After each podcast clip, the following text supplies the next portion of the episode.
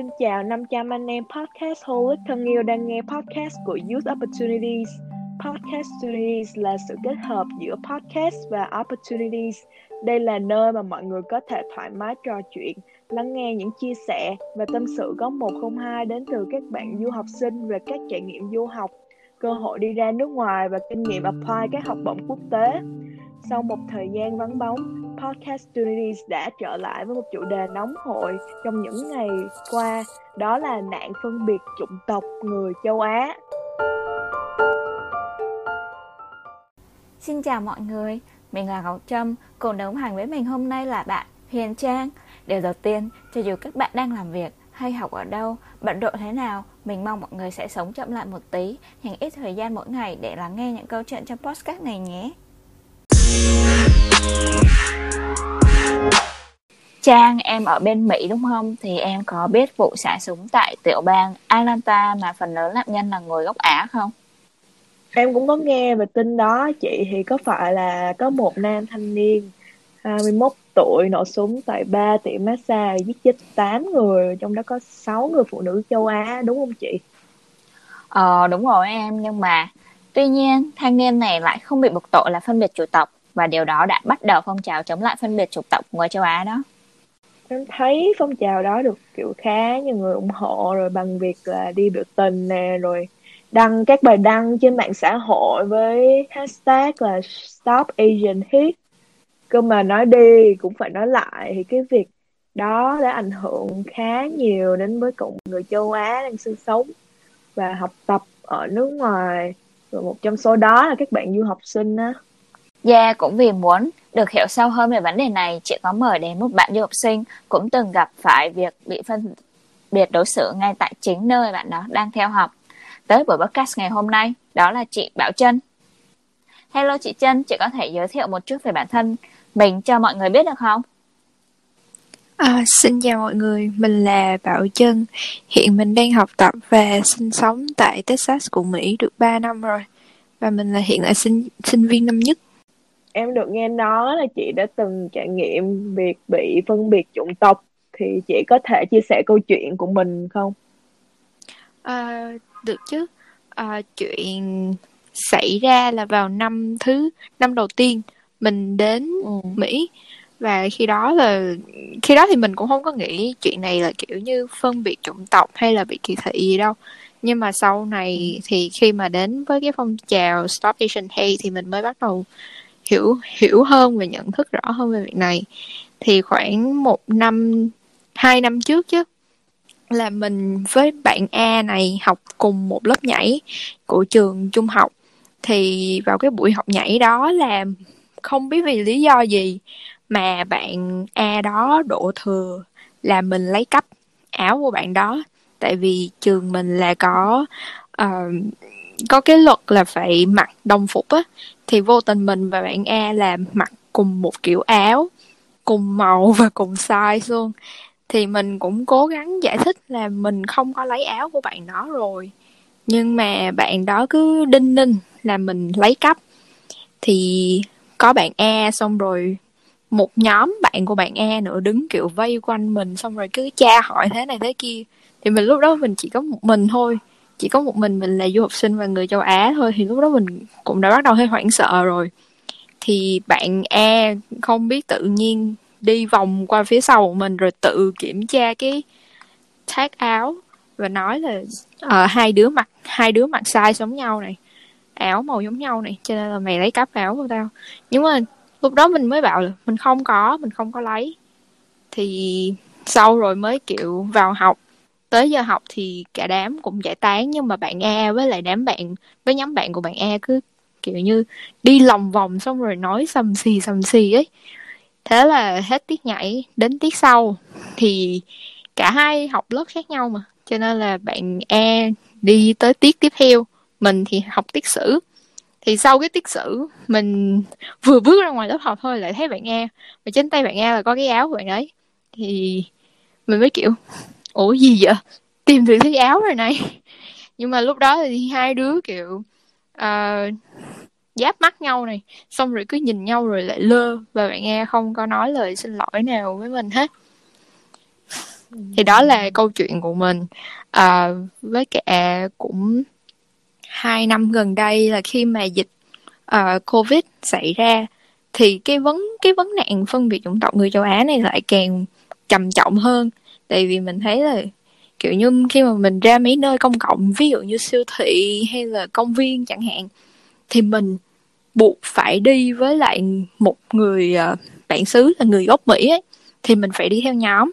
Tại vì có một lần mình tới siêu thị cùng với mẹ host của mình, mẹ host của mình cứ bảo là đi gần với mẹ host mình hơn.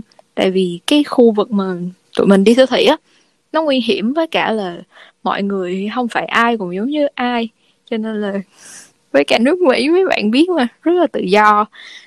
Và kiểu nguy hiểm thì cũng không nên nói là nguy hiểm nhưng mà họ tự do họ có quyền của họ.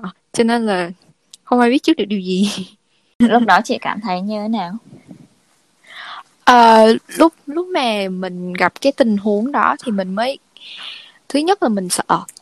Mình sợ mình mình lo nữa tại vì bản thân của mình mình là du học sinh thì ví dụ như mình có gặp cái chuyện gì ở bên nước ngoài á ừ. thì cũng xa nhà với cả là người thân họ ở xa họ lo cho mình thì sao ừ, ừ. cái thứ hai là mình mình sợ mình sợ lỡ như, lỡ như mình có chuyện gì thì sao thì đúng rồi nói chung là với cả là điều cuối cùng á làm mình cảm thấy mình quan ngại là tại sao cái cái uh, gọi là cái gì nhỉ tại sao mình mình là người gốc á mà mình khi mà mình bước ra đường mình lại phải lo sợ ừ. về cái tính mạng về cái sự an toàn của mình chỉ vì mình là người gốc á? Chị có nói những việc này với ai không? Kiểu có nói với bạn bè hay là bố mẹ hay là nhà trường hay là chị chỉ giữ cho mình chị biết thôi.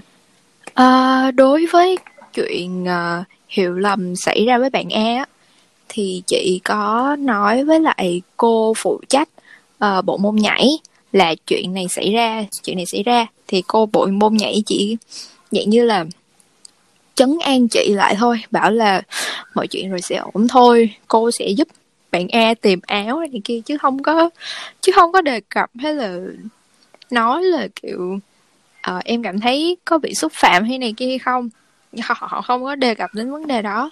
Với cả ừ. mình thì mình chị nghĩ là chị cũng 19 tuổi rồi cho nên với cả đối với nhiều bạn du học sinh thì chắc là cho dù có gặp chuyện gì thì đa phần họ sẽ giữ cho riêng mình ừ. hơn là nói với lại gia đình em thì em cũng là du học sinh đó, nhưng mà em thấy mình khá là may mắn vì em cũng chưa bao giờ bị rơi vào cái trường hợp giống như chị thì ừ. chị có chứng kiến trường hợp nào xung quanh mình mà cũng bị kiểu phân biệt giống như mình không kiểu bạn bè người châu Á hay là người quen của chị à, chị nếu mà nói thành thật thì chị gặp rất là nhiều trường hợp như vậy. À, đặc biệt là mấy bạn tại vì mình đối với bản thân chị thì chị làm quen được rất nhiều bạn du học sinh. À, đặc biệt là những bạn đến từ Trung Quốc này hoặc là Hàn Quốc. Thì khi mà đi ra những nơi công cộng mà nếu như mà chị người châu Á đi chung với nhau á thì chắc chắn là sẽ bị bàn tán sẽ bị kiểu mọi người xì xầm xì xầm xong rồi lại nhìn mình xong rồi kiểu họ sẽ có cái ánh nhìn mà giống như là kiểu đang ừ. đang phê bình hay chỉ trích mình ấy ừ. thì thì thì chị cảm thấy rất là khó chịu điều đó hoặc là uh, chỉ có một số bạn học cùng lớp thì họ hay nói những cái lời không hay không hay đối với người người gốc Á. Ờ, vậy trước khi đi chị đi du học chị có từng nghe qua tình trạng người châu Á bị kỳ thị ở Mỹ không? Chị có chuẩn bị tinh thần hay là lo lắng về việc đó?